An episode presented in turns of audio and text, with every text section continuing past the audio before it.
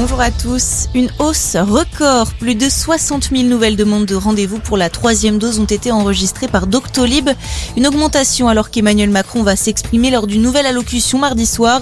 Le président prévoit un point sur la situation sanitaire et devrait encourager les Français à se faire vacciner. En parallèle, le mouvement contre le pass sanitaire se poursuit avec une légère reprise hier pour le 17e samedi de mobilisation consécutif.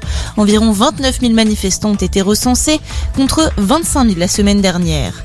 Autre mobilisation hier, cette fois d'ampleur internationale, plus de 200 actions à travers le monde pour dénoncer l'inaction des gouvernements face à la crise climatique.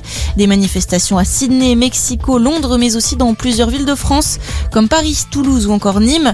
On le rappelle, la COP26 s'est ouverte il y a une semaine à Glasgow. Un moment de repentance, 120 évêques ont inauguré hier la photo d'une sculpture d'enfant en pleurs sur l'esplanade de la basilique Notre-Dame du Rosaire à Lourdes, un mois après la publication du rapport Sauvé sur la pédocriminalité dans l'église.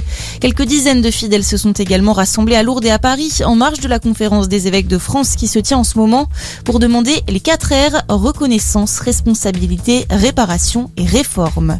Dans le reste de l'actualité, une tentative d'assassinat contre le premier ministre irakien Mustafa al-Kazimi a été la cible d'un drone piégé dans sa résidence de Bagdad la nuit dernière.